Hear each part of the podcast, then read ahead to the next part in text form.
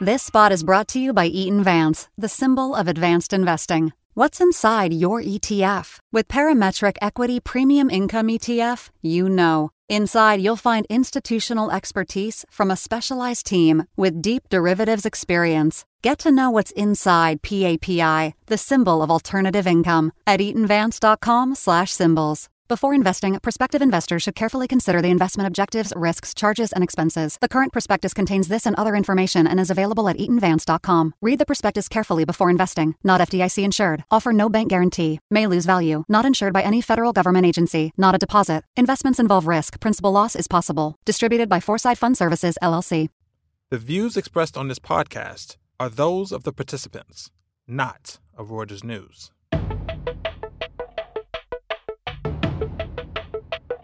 You're listening to The Viewsroom, a Reuters podcast brought to you by the staff of Breakingviews. I'm Antony Currie. Later in the programme, I'll be joined by my co host Jen Saba to pick up the conversation about Paul Singer's latest target, AT&T.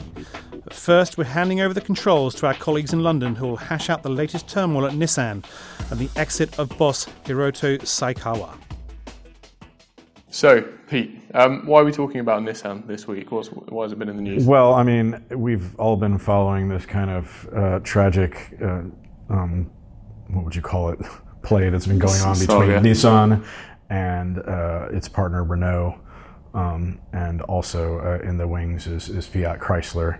Um, Nissan itself has been having its own problems, very much of its uh, that have been kind of led all the headlines, um, namely the the charging of Carlos Ghosn um, with alleged financial malfeasance. This created a bunch of, of disruption in the company. Yeah. He was uh, succeeded, as it were, by uh, this guy Hiroto Saikawa, um, who's this uh, career Nissan guy. Um, he took a run at turning things around. He was supposed to be the kind of transition candidate. It's been disastrous. so well. No, it's gone really badly. Um, I think the last quarter, um, net income went down by like 95%. Astonishing. They had repeated, repeatedly like laid out negative forecasts and then missed even those.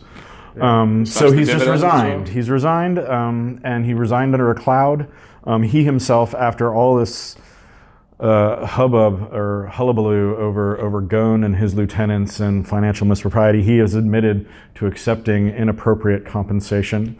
Um, the board, uh, you know, accepted his resignation apparently, and now they're going to be out headhunting. Um, So he hung he hung Carlos Ghosn out to, to dry, um, his old boss, and now he's being accused of similar, if less severe, kind of malfe- malfeasance. Well, yeah, so they're hedging it, right? He hasn't actually been accused of misconduct. They just said that, that, like, the, the, the report said that, you know, because it wasn't just him. Yeah, Um, it was a group of executives, and they all they were all were like, "Oh, it's the Ghosn era," yeah, um, because you know a, a way the story goes is that they were they received improper um, share Yeah. compensation without being aware that Right. it was it was configured that way. But either way, he's gone, um, and now they have to to create a uh, you know they have the chance to go find somebody um, new, and the question and they also need to find somebody who's going to be able to navigate this kind of toxic environment, um, especially regarding the relationship with Renault and the French government. And I was going to ask you, you know, who you think you know would want this job um, and could, could pull this off. I think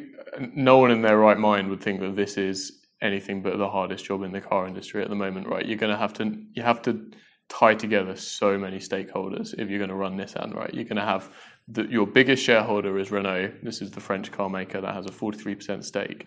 Renault's biggest shareholder in terms of votes is the French government. So you're sort of you're running this company that's indirectly influenced by the French government, which is famously unpredictable, as was evidenced quite recently when it essentially sank the planned merger of Renault with another European car maker, Fiat Chrysler. Um, so, I mean, yeah, you, you would imagine that the new Nissan uh, CEO's first job will be to sort out the underperformance at the company, but navigating this kind of long term. Well, and it's a question of priority, right? Because to, to Renault's view, and, and certainly, you know, um, uh, to the French government, like some of the officials have come out and said, well, you know, the merger itself will fix things. We'll get synergies, Yeah. um, you know, and then we'll we'll merge with FCA and we will get more synergies. And you know, the the Japanese, uh, you know, Nissan owns 50% Renault. Granted, it's not voting stake, but like they on paper would benefit from this. Yeah. Um, but what's interesting is kind of the mirror political problems that both of these people have. So, both of these companies, to say. I mean, like, so Renault has the French government, but like behind Nissan, Right. you know, is, is to a certain extent all the kind of the, the Japanese industrial policy people at METI, um, and also these nationalist guys who are like, we don't want the French coming in here or any foreigners Yeah. coming in here and telling us what to do with the Japanese which is, car which is company. understandable, right? You can imagine Fair enough. other way Well, around. because Ghosn wasn't really delivering. I mean, he saved Nissan from bankruptcy, Yeah. no question. But like in recent years, he has very much been coasting on that reputation because like a lot of people think that like the problems that Nissan has in terms of its operations in the United States, um, where it had this this kind of disastrous subsidy program run by uh, Ghosn Lieutenant uh, Jose Munoz. Um, who subsequently and- left the company. who suddenly left, bounced out, um, and then you also had a, a you know a problems in Japan with quality control, which they also blamed on Ghosn. Granted, you can blame everything on Ghosn when he's in dock awaiting trial, um, but still, I mean, to your point, like it's going to be really difficult to find somebody who pleases not just the two business sides, which I think would actually be a lot easier. Yeah. You know, but somebody who can who can make because you know behind Renault, you know, is Macron and and, and Yeah. Bruno Le Maire, and and lobbying them are like the French unions. Yeah. You know, and arguably they played a huge role. Yeah. You Yeah. know, in They- screwing up they the were- FCA thing. Yeah, there were very obstinate voices on the on the Renault board um, against the FCA merger. But do you buy? I mean, so Le Maire made it sound as if like this is the the Japanese in Saikawa being difficult, right? And like Saikawa got back, he, he got to hold on. He was never expected to stick around that long, right? No. But he got to stay in the seat, Yeah. um, you know, because he gave Renault these these seats on key committees, the nominating committee and the audit committee. The nominating committee will now be searching for his replacement. Yeah. But like the whole one of the one of the lines of argument I've seen out there at least was that you know the Japanese were like, ah, we don't want the merger. I think I think that line of argument is is massively overinflated. I think there's there's an element of reservation from the Japanese side. This is just from speaking to various bankers on different sides of the deal, which is essentially, you know, they were a little bit peeved at suddenly having this plan presented to them Right. and not having been involved um, in the first place, um, and they didn't feel like they understood the plan as well as they wanted to. So therefore, they were going to abstain on the Renault board. There's two Nissan directors on the Renault board that's not voting against it. And a lot of the public signals you saw, saw from were, as you said, is saying, well, we're going to get some synergies from this. We're going to be part of a bigger, more powerful global group. What is Arguably, Renault like? was going to be diluted a little bit, like the French government was going to be a smaller role. yeah, But I um, mean, like you know, like it has not been like a rational thing in a lot of places No. because different people have different agendas. Yeah. So But I think the bigger issue with that Fiat thing was essentially the French government wasn't ready to, you know, press the button um, on basically becoming a smaller shareholder than the guy who controls Fiat, who is this guy called John Elkann, who's the Agnelli family scion. Yet another extremely complicated, strong-willed stakeholder here that we haven't even mentioned yet. Um, I mean, what just just to tie this up, what is your prediction of what's going to happen next. I'll tell, I'll tell you mine if that if that helps, and you can tell me if you disagree. Which is that we will we're we're now almost back to stage one of of Renault Nissan, where a lot of the same problems that we've always had are in place. Where you've got a, a French side that favours more integration, you've got a slightly intransigent Japanese side. Um, the unequal uh, shareholdings are going to be a problem, and there's going to be talks about trying to resolve that but it will not move very quickly. Fiat will try and maybe make the merger happen again, um, but I'm I'm basically anticipating not very much for, for, for the rest of the year. Yeah, no, I mean it's going to take a while, and I mean certainly with the, the car market, the global market going the way it is, the fires are only getting getting worse on just the basic operational level. And I think that both of these companies, I mean, you know, I, I'm not on the factory floor, but there have been reports and, and people telling me that well, actually, operational cooperation has has been degraded, Yeah. you know, and so that's kind of increasing internal transaction costs. Things are going more slowly, um, and they have serious business problems. But we'll find out. I mean, one of the indicators will be how quickly they get to to select a new guy, Yeah. assuming it's a guy or, or woman, a new leader. Um, you know, and they have set a very aggressive target for this, like by the end of October, which is to find somebody who really quick. wants to jump in to this hot mess and start sorting it out. Um, that said, there are some candidates, and it'll tell us a lot who they go with. I mean, for one thing, there's Jun Seki. Um, he's, uh, uh, you know, Nissan Lifer. Nissan Lifer, but he has worked with Renault. Um, you know, he he's worked in the U.S. Yep. Um, he worked in the China market with the joint venture partner, which is very, very, very important relationship to have. Um, you know, but he is the Nissan Lifer. He's got a warmer reputation than Saikawa. Right. But like that guy might be more pleasing to Yeah. you know the Japanese guys, and it might be seen in Paris as like, oh, here's here's one of these, you know, intransigent, you know, Japanese Yeah, factions that just want to turn it into a Japanese company and, and get us out of our stake.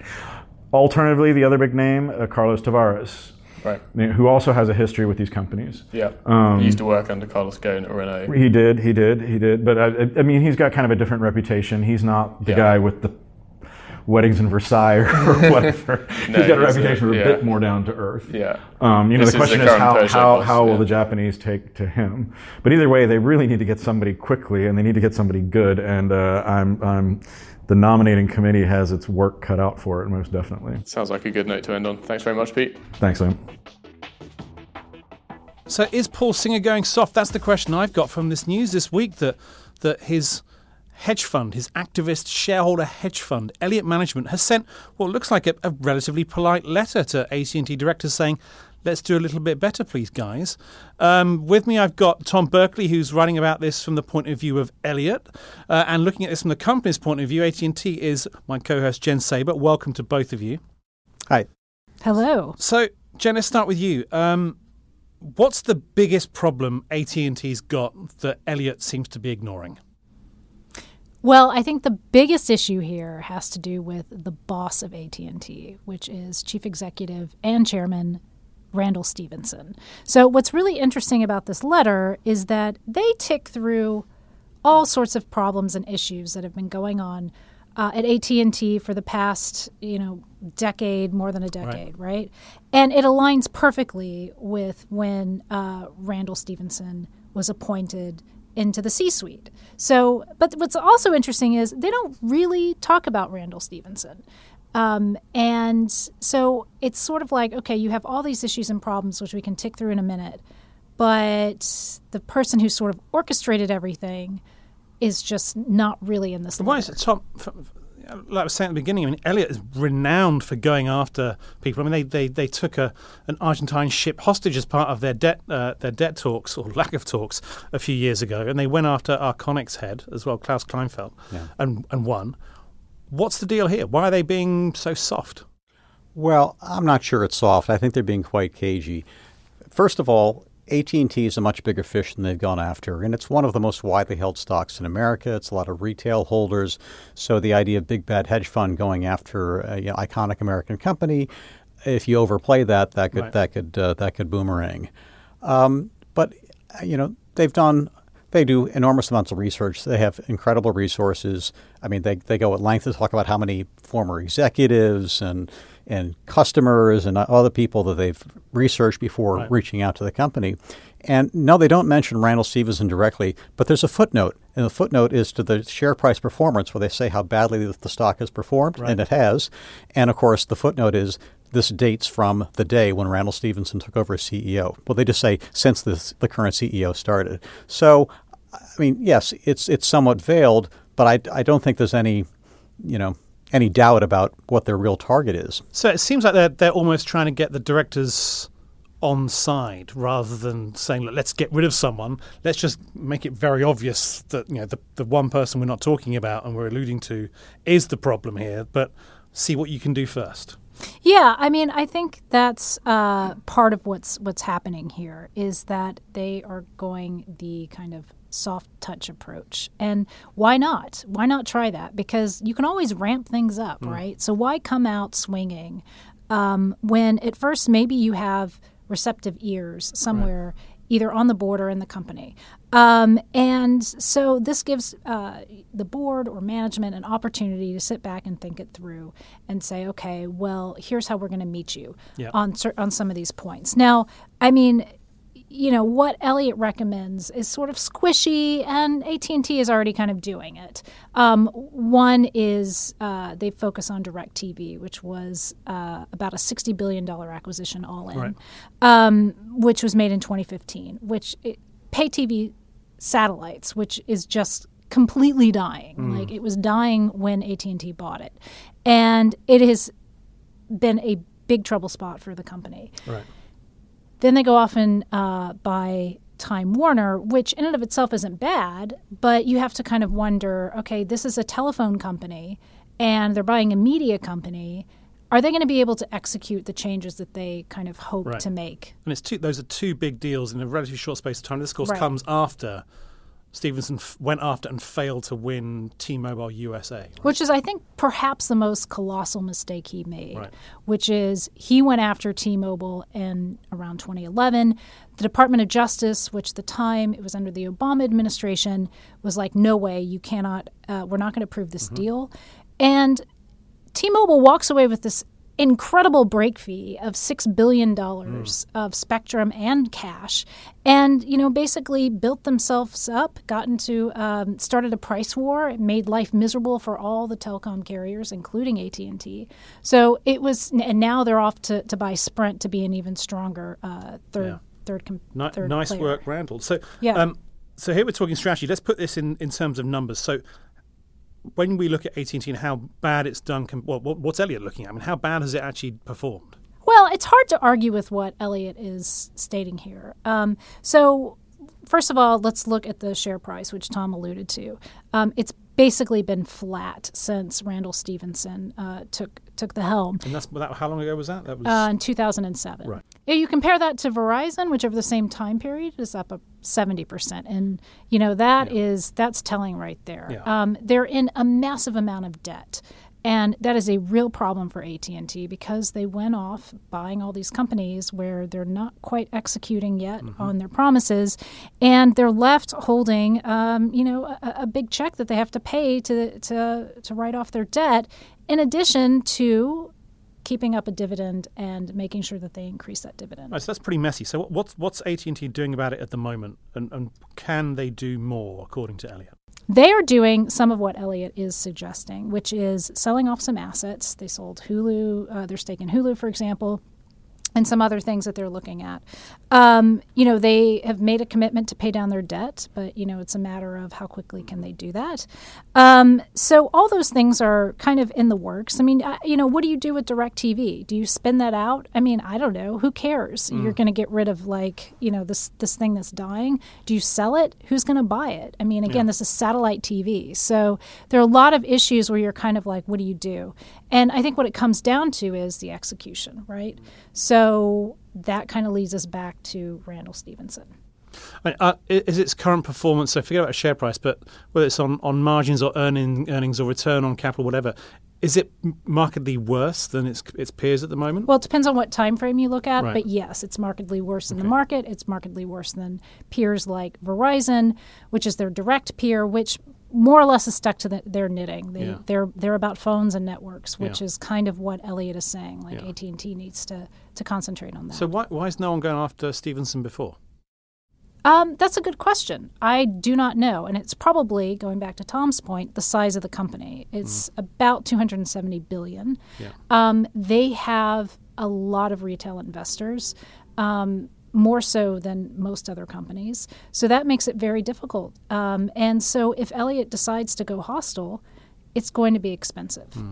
So, Tom, let's turn to you then. So, I mean, the, the size of the company sa- sa- sounds important, but as, as I recall, um, we've seen activists go after big companies. P and G was the big one. Procter and Gamble a couple of years ago. P&G is bigger. Uh, Nelson Peltz took him on. Uh, was a very it was a both a, a very sort of mean-spirited and very costly. I think there are reports out there that it probably cost on the order of 130 million dollars. Is the number you hear tossed And this was around. over just a board seat, right? This is over a board seat. It wasn't even about strategy and. It's just put me Well, on the board. he did- But he it did- he it, it, bottled, it boiled down to put me on the board. Yes, and he did make some strategic suggestions, some of which P&G is, is undertaking, and they actually did. They had this long, nasty fight. It took the better part of two months to actually tabulate the votes, and there were counts going back and forth. Apparently, if you believe the final numbers, P&G slightly won. Right. But by that point, the, the PR had been so bad, they decided Yeah. we better bring this guy on board. And since then, actually, the stock has done phenomenally well over the past 12 months. Uh, so one of the issues there, as I recall, was that um, there was a big um, battle to win the votes of the passive funds, which owned what 20, 30 percent of the stock. Exactly. Um, they're not as big in uh, AT and T. It seems they're about twelve to fifteen percent of the stock. So not small, but not the big all-weighing factor that it seemed to have been at P and G. No, but if you can do that on four phone calls as opposed Yes. to getting an army of people going after, uh, you know, mom and pop investors, um, that's that's a pretty a pretty decent sized block. But it also Uh, trickles down. Like when you get down below those big three or four, it trickles down to two percent, one percent, less Oh, than one very little. very quickly. Yeah. There's a lot. There's a lot of active managers, and I would expect that sort of the uh, the more uh, liquid end of the market, say hedge funds, would get active in here as, as this develops. I mean, think about the pace of this. You can you don't just you don't just go out there in day one and say uh, Stephenson's got to go. It, it's it's a big entrenched company. You've got to lay the groundwork, which they've started to do. Mm-hmm. They have a, a lot of actual operational suggestions in there uh, a little thin on the what to do going forward as opposed to the let's not make the kind of bad mistakes we did in the right. past. But you know that's kind of par for the course. Yeah. Um, and you know you'll you'll see if you get cooperation from the board if there's some dialogue there, and you know maybe they actually do something about the CEO. Um, but it, the, sort of the backstop for for Elliott, it seems to me that the script is pretty well there. You know, it's now September. If you're going to look about a proxy campaign, you got to really get that geared up by by January or right. February. So you got a few months here to see if uh, AT&T is going to engage and try to take on board some of these suggestions and maybe even give them a seat. And yeah, the seriousness of what they're doing is, is, is not to be underestimated, right? This is its its biggest ever investment. It's 3.2 billion, which is almost 10% of the f- of the fund. Is that right? It is. They uh, manage a little under 40 billion dollars. You know, like a lot of investors, they've got to figure out uh, you know, it's it's a low yield environment. Where do you actually put money to work? You got to write big checks for a firm that size to actually move the needle. So, you know, this is, is one way to do it. And of course, the stock's popped already, so it suggests maybe they've got they've chosen a good target. So, does this show um, Elliott Management maturing a little bit? And I don't mean that pejorative. I mean, you know, they, they, they used to be seen as the you know the the, the, the, the rambunctious new arrival a few years ago on the activist scene, and they went they used to do what they were doing what um, I suppose Nelson Peltz and others were doing in the 80s and 90s, really just going hell for leather for it. And this seems to be rather more a studied approach that sort of takes into account more factors than maybe they would have done in the past. Um, I, they, have always they never skimped on the research, so I don't I don't think that's changed so much. But they have made a conscious effort and actually beefed up their teams of people who actually go out and engage with companies and try to sell them on their arguments and you know avoid the fight because if you look at the example of Arconic, which is probably one of the more recent campaigns that's similar to this, um, they started out on a cooperative basis. The, the CEO didn't want to, would resisted all the mm-hmm. uh, suggestions for change. They had this whole big knockdown, drag out fight in public that was allegations of blackmail and all this other stuff. It detracted the company, or, you know, for months and months and months at a time of, you know, real difficulty in the industry. Uh, that, has been that, that's in, not in Elliott's interest or, or the company's right. interest. So, um, you know, I think they're giving a decent amount of time here to see if they can do something constructive. But I, I would not be surprised. I don't think they'll walk away from this. I mm. think if there's if there isn't any kind of a cooperation, um, I, Jen used that great analogy about a, uh, a velvet coated a velvet coated fist. Uh, I have no doubt that there is a fist in there somewhere if uh, if it needs to come into play. Yeah, that's right. I mean, Jen, that's how, how you phrased it in your in your piece earlier this week. So, l- last point to you, then, Jen, or should I say, last question to you? Um, let's go forward a few months what do you think's happened by, say, May next year? Do you think Stephenson's there, and do you think Elliott's done a, managed to force him out? Well, um, I, I, will hedge this a little bit. I think they'll probably get a board seat, and I think at the very least, maybe the board will consider splitting the role right now of chairman, of chairman and CEO, and CEO right. which is you know it's good corporate governance to do that anyway. Yeah, but so, that's, that's often also seen as sort of punishment for poor performance uh, for those who have both roles. So you you sure. keep them, but you you give them a little bit of a slap. Yeah, um, so I could possibly see that happening. All right, thanks, folks, for coming on and, and discussing that. I'm sure we'll be back to see what Elliott does next, both at AT&T and elsewhere. I'll keep you on my speed dial. That's our show for this week. I'd like to thank our guests Pete Sweeney, Liam Proud, and Tom Buerkle. Hats off to our producers, Ross Shoulder and Freddie Joyner. Our final thanks go to you, our listeners, for tuning in. Check us out every day at breakingviews.com. Download the Viewsroom wherever you listen to things. And don't forget to turn in next week for another edition.